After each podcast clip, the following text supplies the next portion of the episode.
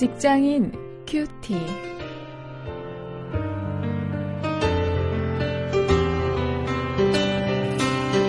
여러분 안녕하십니까? 7월 31일 여러분에게 인사드리는 원용일입니다. 사도행전 28장 11절부터 31절, 오늘 7월의 마지막 날인데 이 사도행전 마지막 부분을 가지고 일터 전도를 주제로 해서 땅끝은 누구에게 열려있는가, 이런 제목으로 함께 말씀을 묵상하시겠습니다.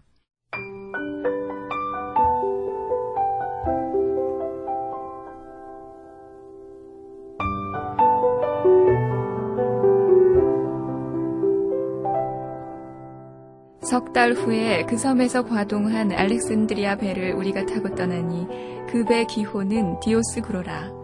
수라구사에 대고 사흘을 있다가 거기서 둘러가서 레기온에 이르러 하루를 지난 후 남풍이 일어나므로 이튿날 보디올에 이르러 거기서 형제를 만나 저희의 청함을 받아 이레를 함께 유하다가 로마로 가니라. 거기 형제들이 우리 소식을 듣고 아비오 저자와 삼관까지 맞으러 오니 바울이 저희를 보고 하나님께 사례하고 담대한 마음을 얻으니라. 우리가 로마에 들어가니 바울은 자기를 지키는 한 군사와 함께 따로 있게 허락하더라. 사흘 후에 바울이 유대인 중 높은 사람들을 청하여 모인 후에 이르되, 여러분 형제들아, 내가 이스라엘 백성이나 우리 조상의 규모를 배척한 일이 없는데 예루살렘에서 로마인의 손에 죄수로 내어준 바 되었으니 로마인은 나를 신문하여 죽일 죄목이 없으므로 놓으려 하였으나 유대인들이 반대하기로 내가 마지 못하여 가이사에게 호소하며 내 민족을 송사하려는 것이 아니로라.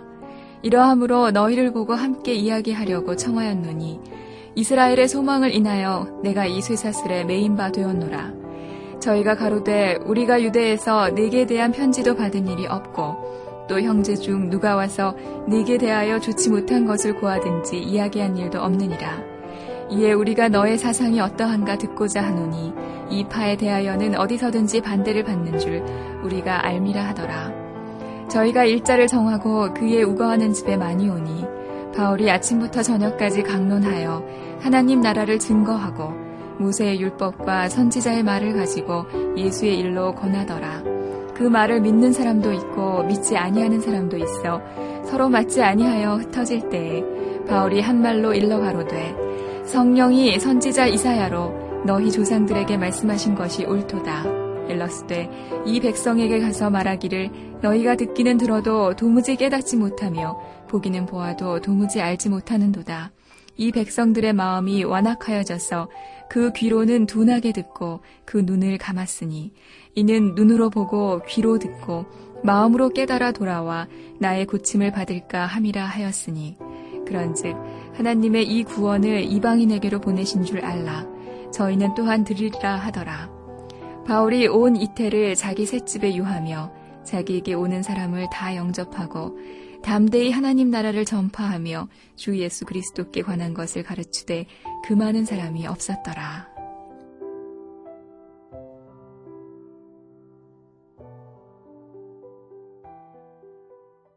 아무래도 이 사도행전을 우리가 쭉 살펴보았지만 사도행전에는 그 전도에 대한 그런 메시지가 많이 있죠. 오늘도 우리가 이 본문을 가지고 전도를 한번 생각을 해보려고 하는데, 사도행전의 속편이 있다면 이 신사도행전의 주인공은 누구일까 하는 그런 주제로 오늘 말씀을 함께 묵상을 하시겠습니다.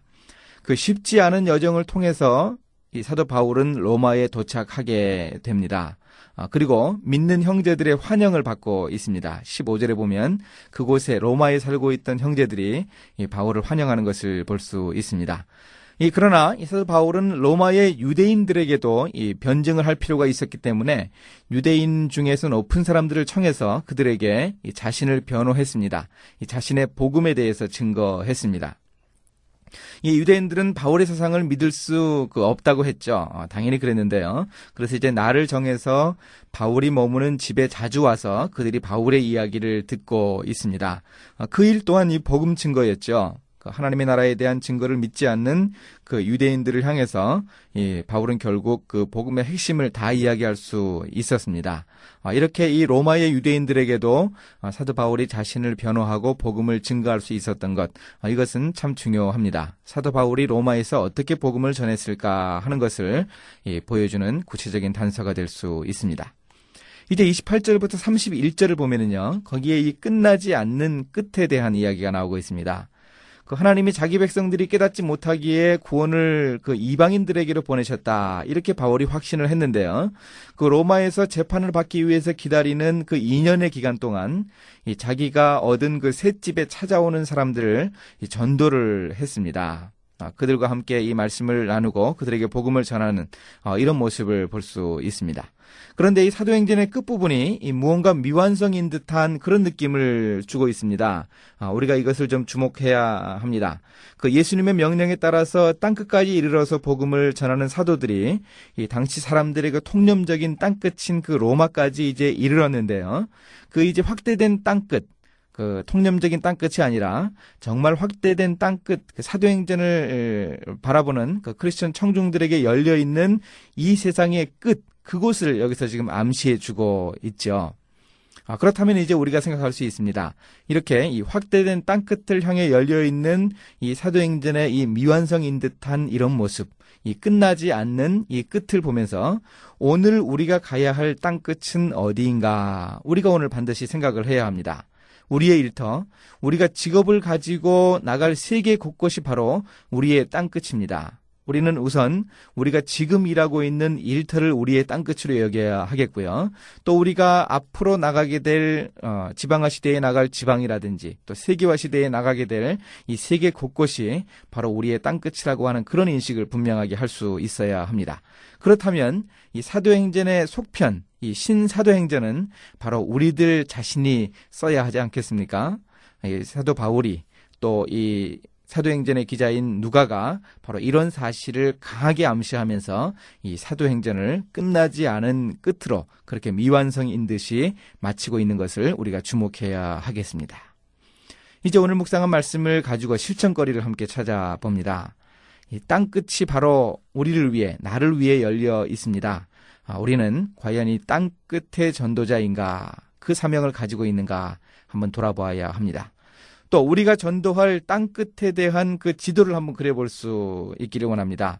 사도 바울은 로마까지 가려고 했던 이유가 있습니다. 로마에서 머무는 것이 아니고 서바나, 이 스페인까지 가려고 했습니다. 그가 만약 스페인까지 갔다면 그곳에서 또 꿈꿨을 것입니다. 아마도 아프리카 북부 해안을 돌아서 예루살렘으로 갈 계획을 세웠을 것이라고 학자들이 이야기하는데요. 그렇게 이 전도할 땅끝을 사도 바울이 가지고 있었는데 우리 또한 그런 땅끝 지도를 수시로 그리면서 우리가 이 세상 전도를, 이 세계 전도를 꿈꿀 수 있어야 하겠습니다. 이제 함께 기도하시겠습니다. 하나님, 우리가 사도행전에 나타나는 우리 신앙 선배들의 그 전도 열정을 보았습니다. 그들이 정말 하나님 말씀을 전하기 위해서, 복음을 세상에 전하기 위해서 애쓰는 모습을 보았습니다.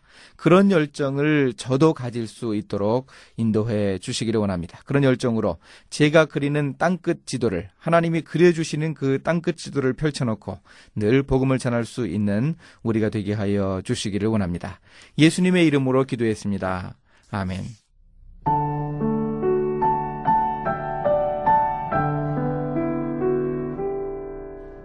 예수를 전하던 우리 선배들이 가려하던 땅끝은 오늘 누구에게 열려 있습니까? 바로 전도하는 사람에게 열려 있습니다. 미국 오하이오주에 있는 어느 교회의 주일학교가 끝난 후 한 노인이 목사를 찾아와 주일학교 아이들을 가르칠 수 있게 해달라고 부탁했습니다. 전에 아이들을 가르쳤으나 이사를 왔다고 했습니다. 당장 맡길 반이 없자 목사는 아이들을 전도하여 반을 만들어 교사 일을 하라고 제안했습니다.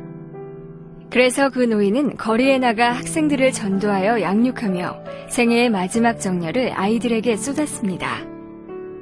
노인을 통해 전도받은 아이들 중에는 인도 선교사가 된 찰스 코네이도 있었고 미국 대통령의 비서가 된 아이도 있었습니다.